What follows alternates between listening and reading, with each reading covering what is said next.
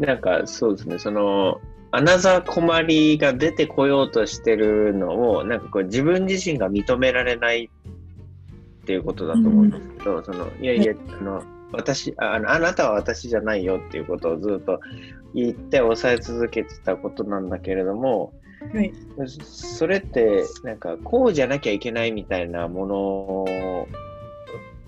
と、なんかそのこうありたいっていうことの紙一重な部分で、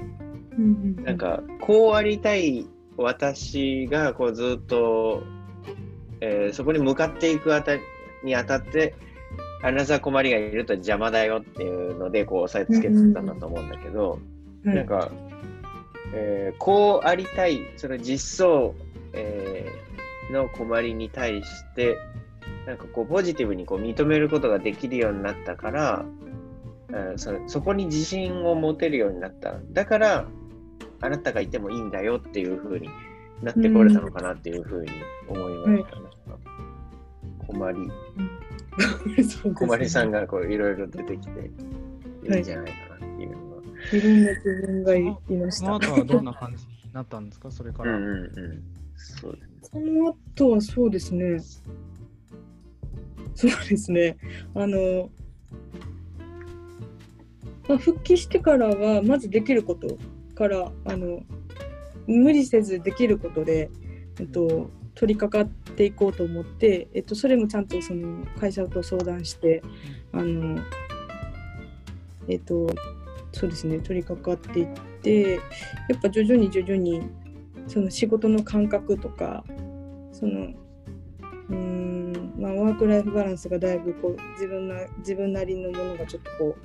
少しずつ少しずつ毎日毎日繰り返すことによってそれがうまく練習になって、でいっかげつくらい経つともうなんか自分がやっぱこの会社ではこうしたいなとか、あ自分ってやっぱこうしょあの将来的にこういうこと考えていきたいなとか、こういうこと行動にしてみたいなとかっていうふうに思えるようになってきたからこそ、そうですね、あの結構今ではいろんなプロジェクトに参加したりとかあの言われたりとかっていうすることも、うん、増えていったので、うん、なんかそのまたそうですね、私自身ちょっとやっぱ、うん、今その営業職の方にはいるんですけど、電話正直すごく苦手なんですよ電話がひどく苦手で、あの一番最初の頃は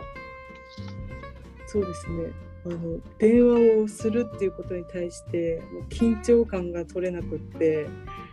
あの な, なんですかね、そこもやっぱりきっとそのアナザー困りがちょっといたっていうか、やっぱこの本当の本当の自分はそういうこともスラスラできるはずだっていうところにやっぱアナザー困りが来て、えっとそれが多分緊張として出てきたっていうのがあったんだなっていうふうに思ったんで、でなんかそのやっぱいい言葉を使うっていうのももちろんなんですけど、あのやっぱその経験を通して苦手なこととか自分がちょっとそうですね、ちょっとコンプレックスじゃないですけど思っていることって意外にこう発信すると誰か拾ってくれて、で例えばその電話のそのお題がちょっとむずあの苦手だったら、あのその何ですかね、得意っていうか普通、まず普通になれるように、あの何ですか、ちょっと僕がレクチャーするよとか結構いろんな人が声かけてくれるようになって、うんうん、どんなことでもやっぱこう言葉に発しつつ、自分自分のその苦手なこともいいこともちゃんと向き合いつつ。えっと、どちらもこう発信するっていうところはあの自分にとってもそうだし、それがやっぱこう良くなることによってあのやっぱお客さんとのやり取りとかもどんどんあのやりやすくなったりとか交渉がしやすくなったりとかっていうところもあるので、あの結果それがあの自分だけのためじゃなくて、例えば会社のためになる、人のためになるっていうところにつながるからこそ、あの出して行動するってことはすごい大事だなっていうふうに思いながら、えっと、今に至ってるかっていう感じですね。発信することで協力をこう申し出てくれる人が出てきてるっていう感じ。そうですね、あの苦手だってことを表現する、これ苦手なんだとかっていうのに、そのやっぱちょっと何ですかね、ペースメーカーじゃないですけど、あの何だったんですかね、えっと自分の苦手なこととか得意なことっていうことをちょっと知ってる知ってて、それをあの受け入れてくれる相手がいるっていう、その存在がいるだけで全然違うというか、それを全く知ら、あ、知らなかったじゃなくて、あ、そういう、そうだよね、そういうとこもあるよねっていうので、ちょっとこう受け入れてくれる人がいるっていうので、うん、その心の持ちようが全然違うというか、はい、なんかそのうまくこうやっぱり 味, 味方になってくれるじゃないですけど、うん、そう、そういうところですかね。なんかあの苦手なことってネガティブなことネガティブなことを言うのは非度型主義じゃないともし思っちゃったらなんかそれはもったいないなと思ってました。なんかあの非度型主義に対する理解があの自分が、うん、あのなんかこう認識がこう変わるっていうか、なんかこう違う側面を見せてもらったなと思うんですけど、うん、なんか、えーと、さっき言ってたその苦手なことを発すあの言葉にしても、なんかこうその先にこうちゃんと、うん、あの実相の自分を認められるくなってるから、うん、なんかあの言葉としてはネガティブなんだけれども、その先がこうちゃんとあるから、はい、えー、それはちゃあのなんだろう、その非度型主義じゃないということではないんだなっていうのを感じたとか、はい、うん、そうですね、うん、なんかこう応援してくれる人がいるっていうのは確かにそうだよね。あの人間的になんかこう、あ、こんなことに葛藤してるんだこの後輩はとか思ったら、なんか人間らしく見えてきて、なんかこう、はい、愛おしくなってくるっていうか、はい、確かになんか自分自身もやっぱあのそういった後輩がいたらちょっと気にかけるし、助けたいなっていうふうに思える分、うん、やっぱり自分自身もその立場にいたらそうなんだな、そういうふうに周りがあのみんながみんなってわけではないですけど、そういう人もいるんだなっていうふうに気づかされたというか、改めてなんか人の良さっていうのも気づいたというか、いや、すごい勉強になる、はい、あの人を頼るのが あ, のあんまり得意じゃなくて、それどうしていくかどうにかしていかないといけないなと思ってたので、非常に参考になる、うん、そうですね。でも頼るって難しいですよね頼るというか、うんうんうん、うん、そうだね、そうだね、うん、なんかあの確かに頼ってるってなんかこう甘えてるのかとか、なんか、はい、あのまず自分でやってみろって言われたらどうしようとか、なんか、はい、いろんなこと考えちゃうもんね、確かに、はい、その辺はなんか、えっと、なんだろう、アナザー困りに気づいた後と前とでは、なんか頼り方ってどういう風に変わりましたか？あ、頼り方ですか。そうですね、あの思った時にあの言おうと思って思った思ってからかなり時間を置いて、自分の中でまあすごい整理してから言うってことがすごく多かったので、うん、あの思った時にポンって言ってみるっていうのも一つの手だなっていうか、あ、はい、っていうので、はい、で意外と私もそう思ってましたとか、僕もそう思ってましたって言ってくださる人もいて、それは嬉しいよね、はい、一緒に共感してくれるっていうのはね、はい、その頼るみたいな話の時に自分自身も逆にこうすごく思うことは、はい、周りは協力したいと思っているっていうことだったんです、うん、なんだけど自分が協力させないようにしてるというか、まあ、その思ったこともみんな、例えばなんだろうな、僕がこう人と喋る時に、えー、っと一時期自分が人見知りだってずっとか一時期はずっと自分が人見知りだと思ったり言ってきて、で、あの成長年の先輩からそれはあのいつまでもその君が人見知りだって言ってたら周りは君を人見知りとして扱わなきゃいけないんだよって、今日からやめなって言われたんですよね。で今日からやめなって今日からやめなって無理でしょと思った思ったんだけど、いやいや今日からやめるなんてって言ったら、いや今日から人見知りっていうのをやめなって、そしたら人見知りじゃなくなるからって言われて、まあでもそうかもしれんなと思って信じてやってみたんですよね。そしたら人見知りってなくなったんだよ、本当にいっしゅうかんぐらいで自分が人見知りって感覚がなくなって、はい、そのなんかこう本当にそれと同じように僕が人見知りってやってる間はやっぱ周りは人見知りとしてかやらなきゃいけなくて、だから自分が頼るのが苦手とか、そのなんだろうな、言えないみたいに言っていると周りはそのそういう風に接さなきゃいけないっていうところで、周りは協力したいと思ってるのに、まあ、同じようにみんな思ってる、そのえーと人見知りって言ったらみんな周りもちょっと自分は喋れないなって思ってて、でも今こまりさんは自分がこう困ってるとかこう思ったみたいなことを言ってあげるっていうことで、みんながそれに言いたかったことを言えるっていう、うん、ものすごい愛嬌だなというか、うん、ちょっと話がずれたけど、うん、そういう、うん、ことをすごく思った。うん嬉しいよな、そういうこと言ってくれる人ってありがたいもんな、ありがたいですね。そうです。で確かになんかその苦手なことをまずこう 言, 言って言った後にだんだんやっぱりこう良くなってきてから、まだそうやって自分が苦手だって思ってる、まさにその人見知りだって言ったら人見知りだって思っちゃってるっていうところから、またそのプラスそうですね、自分がだいぶここまで良くなったとかっていうのをこう報告することによってまた周りの共感も生まれて、あ、よかったねとかっていうのが出てくるので、なんかそのただただ出すっていうんだったらもう簡単なんですけど、うん、やっぱそこにちょっと一つこう報告じゃないですけど、うん、またそのアクションしたことによるその結果とかっていうのは絶対やっぱり出てくると思うので、その結果をやっぱ相手に伝えるっていうこともすごく大事だなっていうふうに思いました。あの結果を報告するという話を聞いたときにこうふと思ったのが、なんかえっとなんかこれちょっとすごい言葉に気をつけたいんですけど、そのテレワークを導入した会社のなんかこう最初のこうつまずきって、なんかこう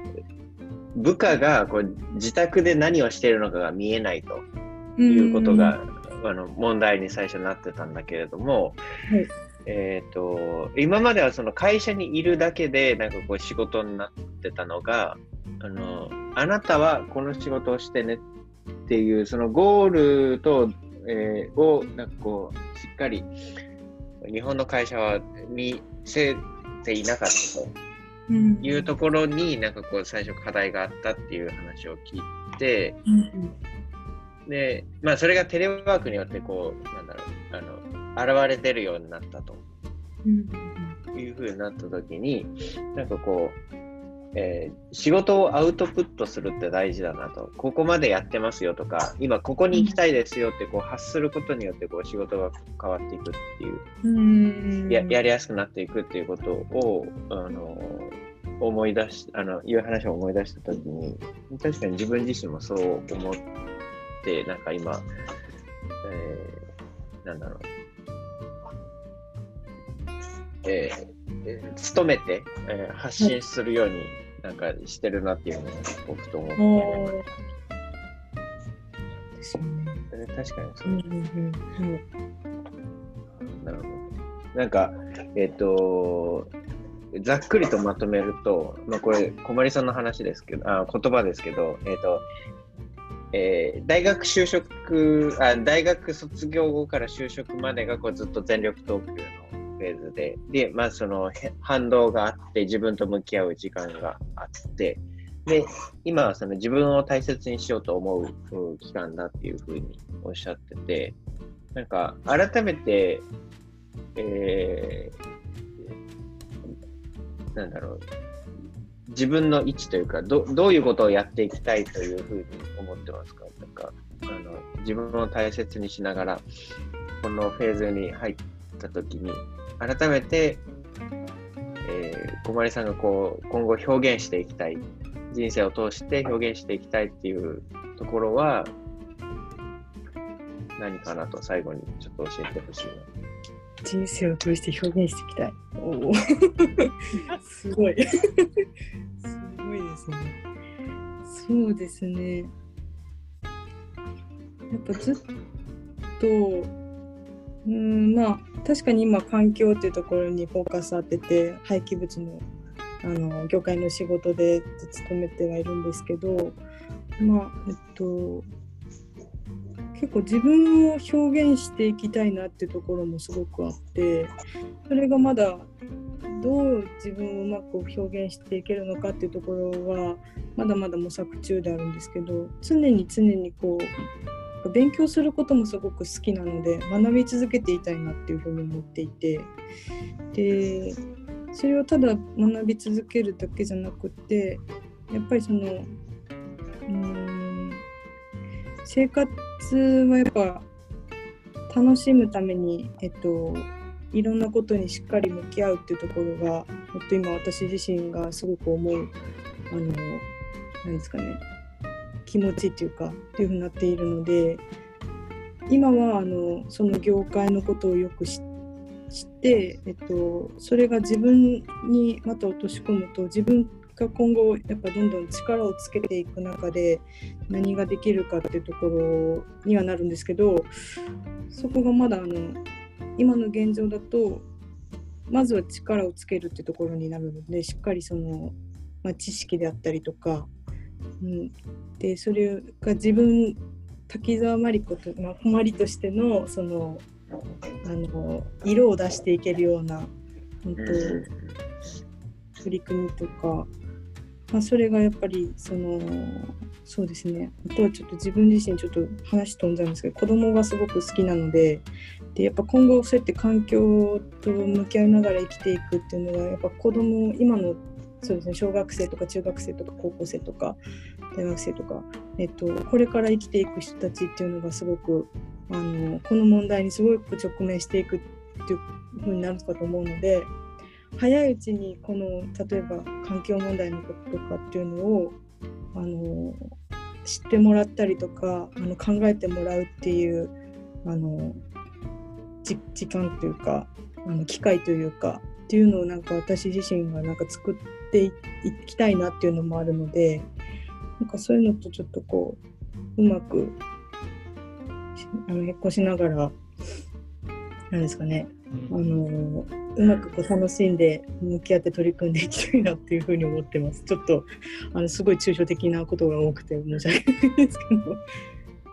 いいですね、なんか楽しんでっていうところがいいなと思います、うん、ですね。やっぱ人生一度きりなんでなんかその楽しみたいですよね楽しみたいですよねというふうに思います、は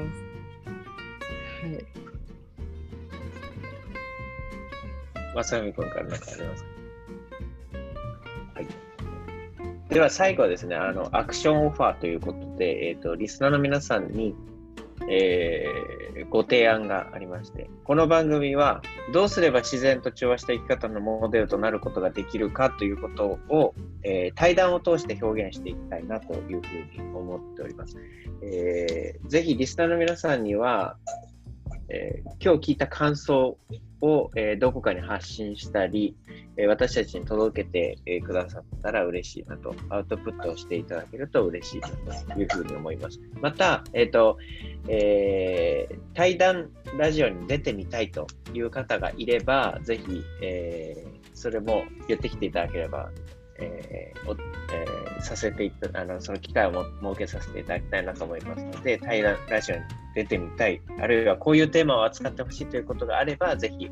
やってきてあの発信していただければなというふうに思っております。今日もありがとうございました。ありがとうございました。ありがとうございました。そういえばコメントはサンラジ、そういえばツイッターあるんで、ツイッターのリツイートでもいいですね。あとはフェイスブックか。はい、お待ちしてます、はい、ありがとうございます。ありがとうございます。